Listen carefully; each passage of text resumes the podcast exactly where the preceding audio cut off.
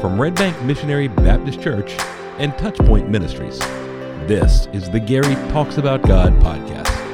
All right. This morning, uh, we are going to start uh, a journey through the Gospel of John. I was looking back through uh, sermon calendars. I have a, a, a sheet of paper and it tells me what sermon I preached what day in the morning and evening. Got 14 years of those for Red Bank now. It's kind of hard to believe. But as I was flipping back through there, I noticed that um, we've, we've done a lot. We've done some prophets, we've done some Old Testament New Testament, we've done Revelation inadvertently twice. Um, but one of the things that we have not gone through is a gospel. We've done portions. And in fact, I think uh, with this past year preaching Matthew's uh, Easter narrative, I think we've gone through every gospel account of Easter, but we haven't been through a complete and total gospel. And I've just been drawn to the Gospel of John. I think we all are kind of drawn there. So we are going to study through the Gospel of John over the next weeks, uh, month, and maybe the rest of the year. We'll see how long it takes us to get through it. So, with that in mind, if you'll take your Bibles and open them to Matthew chapter 16. All right, Matthew chapter 16. And I know what all of you are thinking, and yeah, I did that on purpose, just just just cause I could. Matthew chapter 16, and you will see why we're going there in just a moment. You'll see the connection. Matthew chapter 16, verse 13. Now when, the Jew, now, when Jesus came into the district of Caesarea Philippi, he asked his disciples, Who do people say that the Son of Man is? Now, we've talked about these verses before. He is in the, the northern part of Israel, up above the Sea of Galilee, where if you looked at a map today, uh, you would call it uh, the Golan Heights. And here in Caesarea Philippi, we have talked about it is kind of mountainous, and in one of the mountains, uh, they have carved out niches where they would place false gods to worship.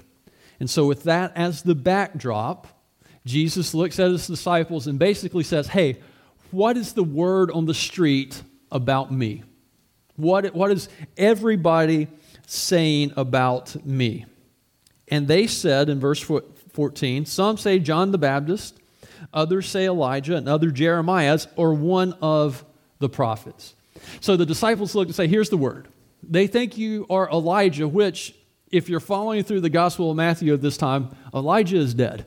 So they think Elijah has come back to life. All right, if, if you're not Elijah, or excuse me, John the Baptist is dead. I meant to say John the Baptist. Elijah is, is not dead. He, he went up in a chariot. But John the Baptist at this point is dead, and so they think maybe John the Baptist reincarnated. Maybe you're Elijah, meaning the prophet coming back before the Messiah. Maybe you are Jeremiah, and one of the rabbinical teachings of the time was that Jeremiah and Isaiah would return before the Messiah. Maybe you're one of the or one of the other prophets. Maybe you're just a prophet. Basically, they're looking and saying, Jesus, the word on the street is, you're a prophet. That, that's how the people see you. All right? Then verse 17. It says, all right, no, excuse me, verse 15. So he said to them, All right, but who do you say that I am? Okay, we, we've heard the word on the street, but the really important question is not who does everybody else say that I am, but you've been with me now. Who do you say I am? In verse 17 or 16. I, I can't read today. I need to get bigger glasses. Excuse me. Verse 16 Simon Peter speaks up. All right, Peter responds, You are the Christ, the Son of the living God. You are the Christ, the Son of the living God. Everybody on the street says that you're a prophet coming before the Messiah.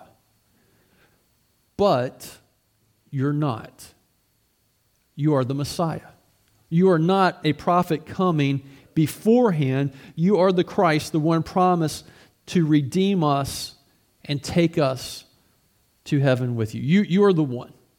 They're still looking at you as a prophet, thinking somebody's going to come after, but no, you're the one. You are the Christ, the Son of the living God. Okay, John chapter 20. verse 30 and 31. And I know again what you're thinking. Why are we going to the back of the book? Well, with John, I think you have to start here. Because when John writes, he does something unique that no other biblical writer does.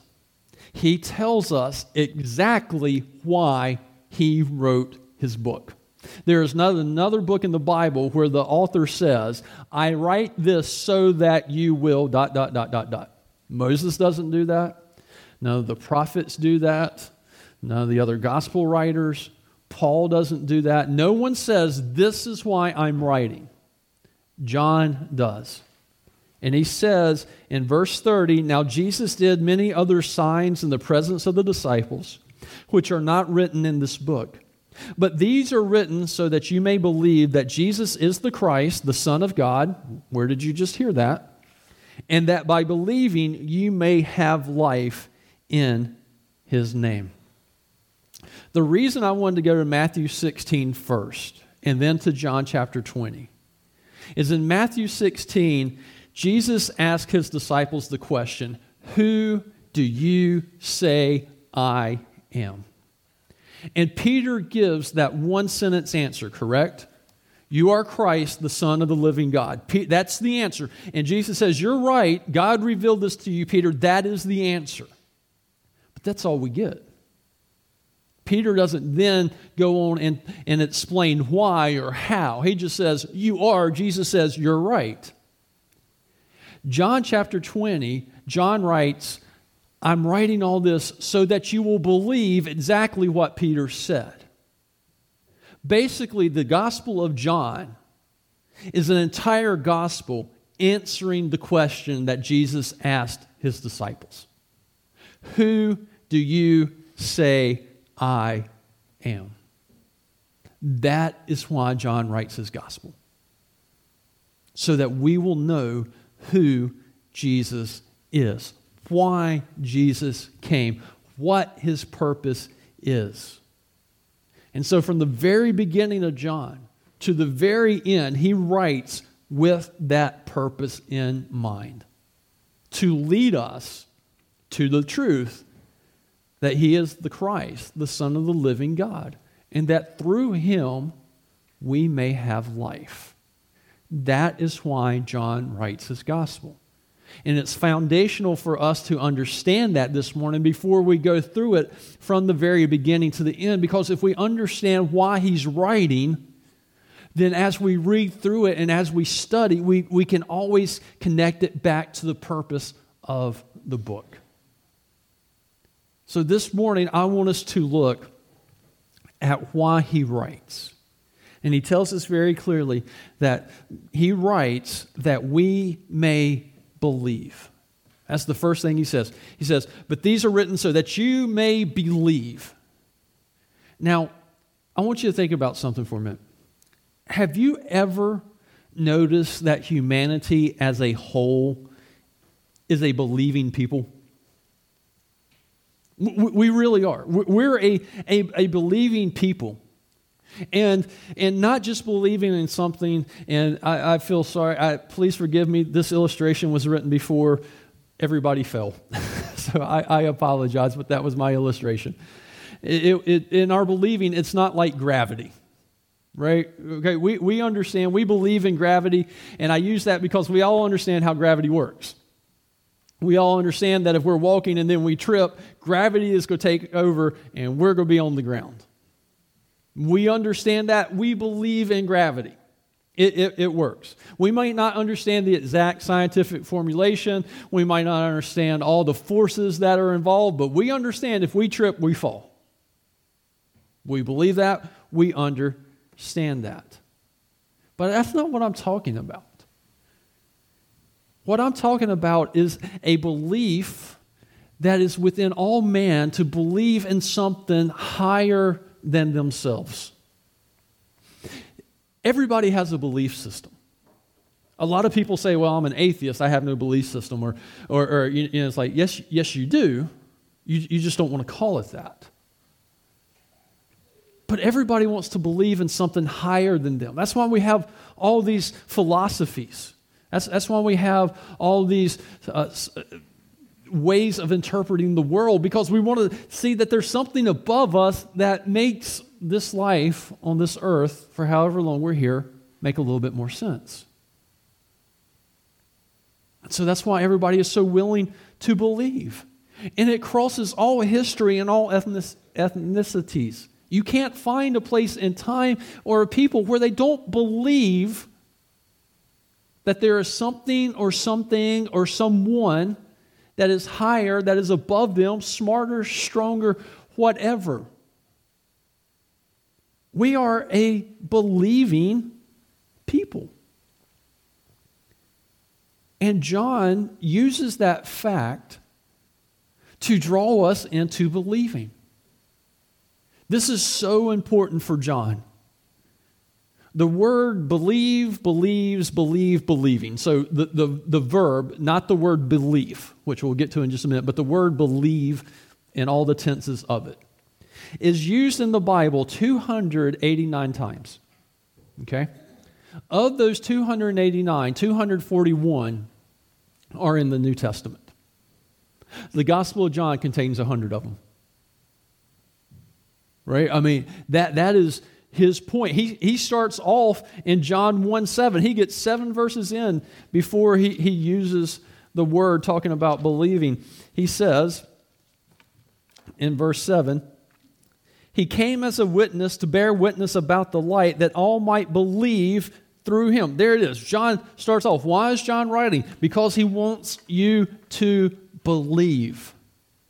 He's going to make it over and over and over and over again. But we have to understand what he means by the word believe. Because we use the word in many different ways, right? We talked about gravity. We believe in gravity. Someone told us that gravity exists. We can see it when we drop a ball or when we fall. We understand that there is an experiential belief. There's a, history belief. Somebody taught us something. It's like, all right, I believe that, but I may be willing to change my mind if other facts come to light. But that is, and, and there's the belief where we use it for what we, we really mean, I think. Well, I believe it might rain later today. What, what do you mean? It means I think it might. And John is not talking about any of those. What John is talking about when he uses the word believe is he wants us to understand that to believe it must be rooted in something. There's got to be something firm that we anchor our believing into.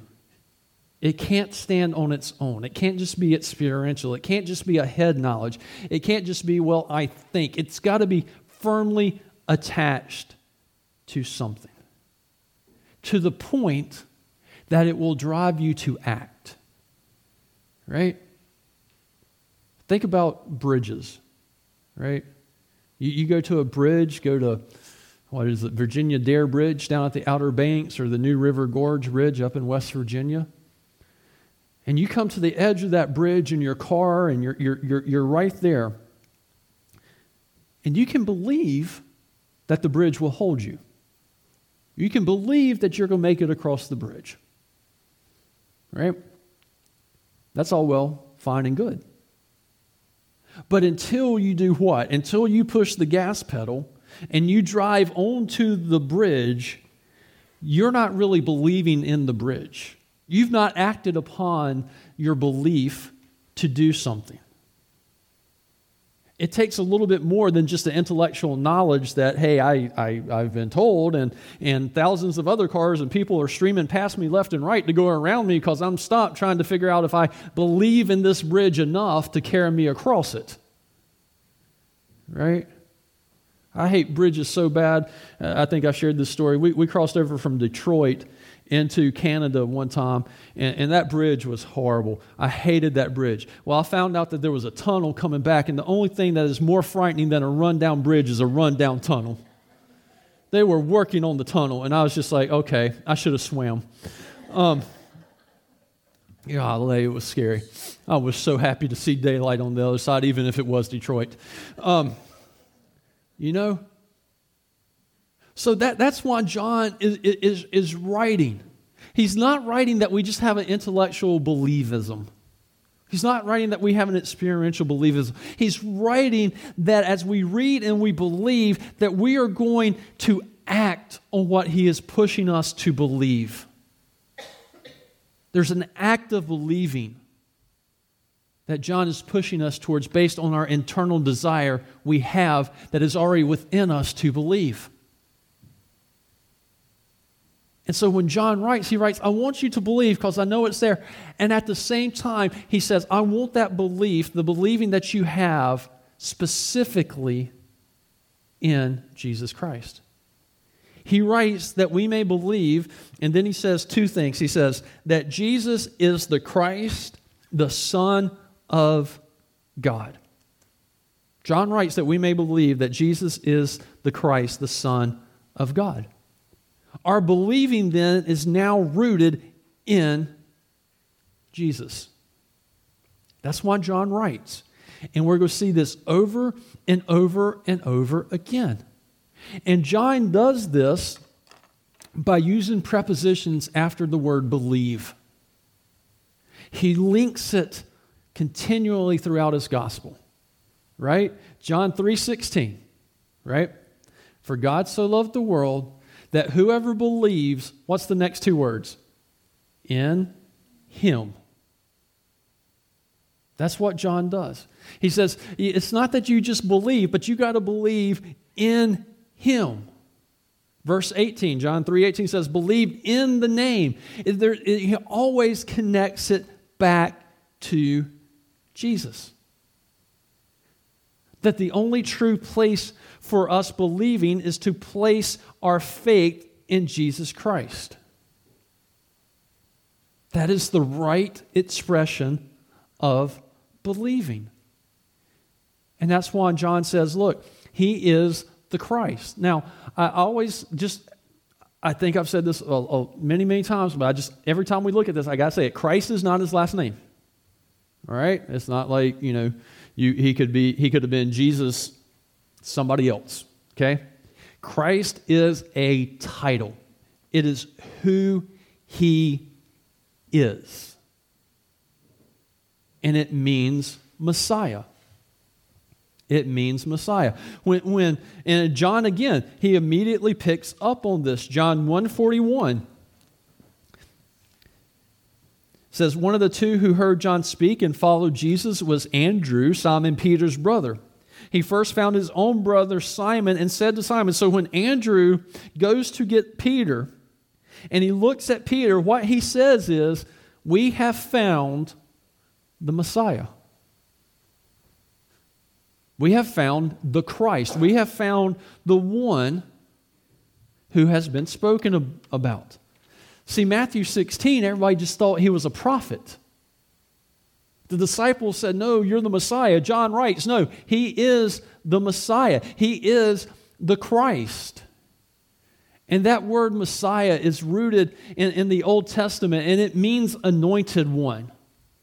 The one specifically chosen and set apart by God to fulfill certain promises, right? So we see Samuel. Think about Samuel. What does he do? He goes and he does what to David? He anoints David king. He sets David apart to be king of Israel. That was what his job and his function was to do. The prophets were anointed and set apart by God to go and preach the message that God gives them to Israel. Hear, O Israel, the Lord of the uh, the word of the Lord. Right? The prophets say, "Thus says the Lord." They have been anointed to speak for God. And Jesus was anointed as not just another one of a who has been anointed, not another David, not another prophet, not another king, but he was anointed as the anointed, the Messiah, the one, the promised one that all the Old Testament prophecies speak about. He was the one. And I think sometimes for us, as we read through our Bible, it gets a little muddled and, and we don't see it because we've divided the Bible up into these nice 66 books and these chapters and, we ver- and these verses.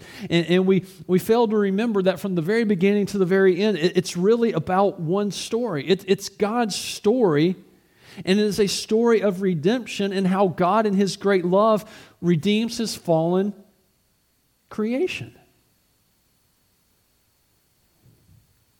And the whole story of the Old Testament is pushing us forward to see that fulfilled in the person of Jesus. That he is the Messiah spoken about of the Old Testament. He's the one. Turn back to Luke chapter 4 just real quick. Luke chapter 4 and the Gospel of Luke this is the beginning of Jesus' ministry. So, down in verse 16. Following the temptations, and it says, And he came to Nazareth, meaning Jesus, where he had been brought up, and as, he, as was his custom, he went into the synagogue on the Sabbath day, and he stood up to read. And the scroll of the prophet Isaiah was given to him. He unrolled the scroll and found the place where it is written. Now, just think about this for a minute. I just, I'm just going to pick on you just for a minute. If I gave you a Bible with no book names and no chapter verses, chapters or verses, would you be able to turn to the book of Isaiah? I, I don't even know if I would be. All right. And then go to the, hey, let's not even go to Isaiah. Would you be able to find John 3.16? I mean, you know, so let, let's understand uh, again how, how the Old Testament was, was kept. The, the chapters and verses, thank God that we have them, but they are not inspired. And so he unrolls and he's about to read, and he reads Isaiah 61 through 2, and he adds Isaiah 58, uh, uh 58 6 at the end. But this is what he says The Spirit of the Lord is upon me because he has anointed me to proclaim good news to the poor. He has sent me to proclaim liberty to the captives and recovery of sight to the blind, to set at liberty those who are oppressed, to proclaim the year of the Lord's favor. And when he reads that, he says, Look, I'm the anointed one. I'm the Christ. I'm the Messiah. I'm the one spoken of in all of the Old Testament. I am one. This is now fulfilled in your sight. Today, this scripture, today, right now, as I am reading this to you, he says to the synagogue, it is being fulfilled. That must have been pretty cool to be in the synagogue that day, right? I mean, to say, in your sight, as you are watching it, scripture is being fulfilled. Because I am the anointed one, I am the Messiah. And when you look at what he reads and he talks about his works there, look at where he says we are, right? You can find where we are at the end of the sentence, right? Because he says, look, he says, we're poor, we're, we're brokenhearted, we're captive, we're blind, we are oppressed, which leaves us outside the favor of the Lord. He says, That's where you are. That's where we all were. And Jesus says, But I come now to undo all of that. The story that we just talked about, the story that, that the overarching story is God's redemptive plan to redeem his people. Jesus comes and says, Here's where you are. This is what you need to be redeemed from. And in your sight today, Scripture is being filled. Why? Because I have come and I'm going to proclaim the good news to you. You're poor spiritually. You're down. I'm coming now to proclaim that there is good news that you can be removed from that poor spiritual state. He says, I've come, you know, sin is, is, is, is going to, to break your, your heart, it's going to impoverish you. And, and I've come to lift you up out of that poverty. Sin strangles you and ensnares you, and he says, I've come to set you free from the snare of sin. Sin breaks your heart and leaves us distraught, and he says, I've, I've come to, to, to mend your heart. Sin makes you blind to the realities of what it's doing to your life. I've come to, to remove the blindness so that you can see. And so, as John says, so that you can see that He is Jesus, He is the Christ, the Son of God, He says, then you see that and you understand who He is, then proclaiming the year of the Lord's favor, you are no longer outside of God's favor, you are now inside of God's favor. Because I have come to do what I had been anointed to do that I am the Messiah who has come to redeem you. I am the Messiah of Isaiah 61.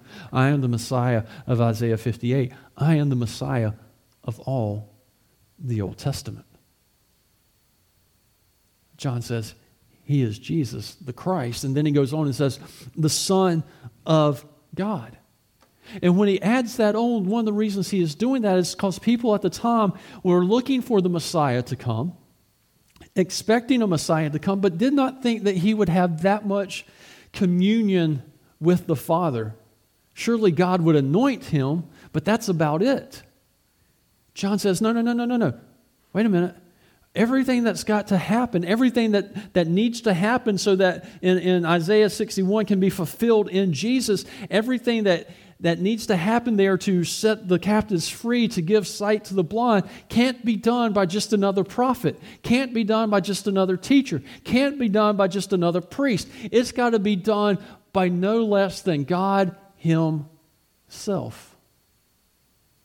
Because only God has the power to redeem us from the sin that we are in. Only God has the power to give sight back to the blind. And so John says, Look, I, he is the Messiah, he is the anointed one, but he is also God in the flesh.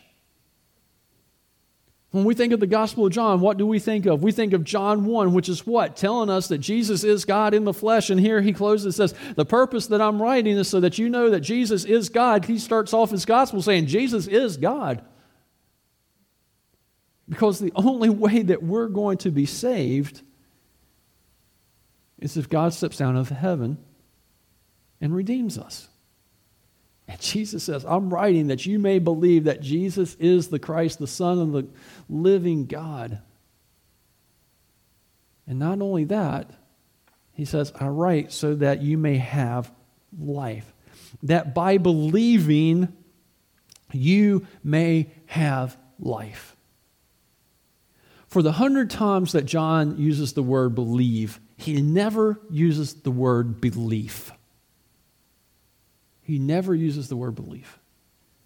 Because every single time he wants to drive us over and over and over and over to believing in Jesus. Not just having some kind of belief, because everybody has a belief about Jesus. Go ask anybody on the street, hey, what is your belief about Jesus? And people will give you an answer. I don't believe he even existed. I have a belief that he's not a real person. I have a belief that everything that is written about him in the New Testament is a myth. I have a belief. Everybody has a belief about Jesus. John's point is not to get us to have another belief, but believe in him so that through him we may have life. See, just a belief in Jesus does not guarantee life. Because everybody does. Everybody has a belief about Jesus. But not everybody believes in Jesus. And that is the difference for John. He does not say that by belief you will have life, but by believing you may have life. Right? Everybody wants life. Everybody wants to live. And everybody, when we think about it, even those who say they have no belief system, crave and desire and wants there to be something more than the years on this earth. Right? Everybody looks for meaning beyond the now. Well, we know a very staggering statistic, do we not? One out of one people die. So if you want something beyond the here and the now, the life on this earth, where are you going to find it? Is it even possible? Everybody wants it. So, how do you get it? John says you get it by believing in Jesus Christ, the Son of God. That by believing you may have life in his name. His name is the his name is what gives you life. Because God gave him the name that is above all names. Who stepped out of heaven, took on the, the form of a humble servant, went to the cross for our sins, so that at the name of Jesus Christ, every knee shall bow and every tongue confess that Jesus is Lord. See, it is through his name that we have life. Not just here and now, but in what is to come after we die. John says Jesus gives you that life. I mean, just look around today. People are, are, are trying to, to find life by believing in systems by believing in stuff, by believing in, in politics and politicians and philosophies and, and, and philosophers. And say, and, and the irreligious, right? Even the ones who say, well, I, I love this. I'm not religious, I'm just spiritual. You know what that means, right? They've elevated themselves as God. They believe in themselves to be God. Everybody is looking to believe in something that's going to give them life. And John says the only way, the only way that you can have that life is through believing in Jesus Christ. Believing in the one through whom the wrath of God has been removed. By believing in the one who reconciles you back to God. By believing in the one who guarantees you eternal life with God in heaven. And that one, and there is only one there are not many ways. There are not many teachers. There are not many philosophers. There are not many systems. But there is one and only one who will give you life. And John says, I write that you can have life because through what I have written, you are believing that Jesus is the Christ, the Son of God. That's what John writes. That's why he writes. And as we read that and we understand it and we think about who we are as a church, what is the mission of Red Bank? What is the mission of the church? Well, yes, we have the Great Commission, which is to go and make disciples. How do we make disciples? Because we tell them what? What John writes right here. I know so many people would say that John 3.16 is, is, is one of the most important verses in the Bible, and I absolutely agree. It's very important. And the Great Commission is very important. I would also suggest to you this morning that John 20, verse 30 through 31 is just as important. Because in everything else you see in the Bible, you can come back to John 30, John 20, verse 30. Because the purpose of God's word to us is that He has sent the anointed one, the Messiah, to redeem us and reconcile back to Him. And so that through His Messiah, through Jesus Christ, we can have life. And that is why John The Gary Talks About God podcast is a production of Touchpoint Ministries and Red Bank Missionary Baptist Church in Germantown, North Carolina. Want to learn more? Visit our website at www.redbankmbc.com. If you enjoyed this content, please like and subscribe. Thank you for joining us.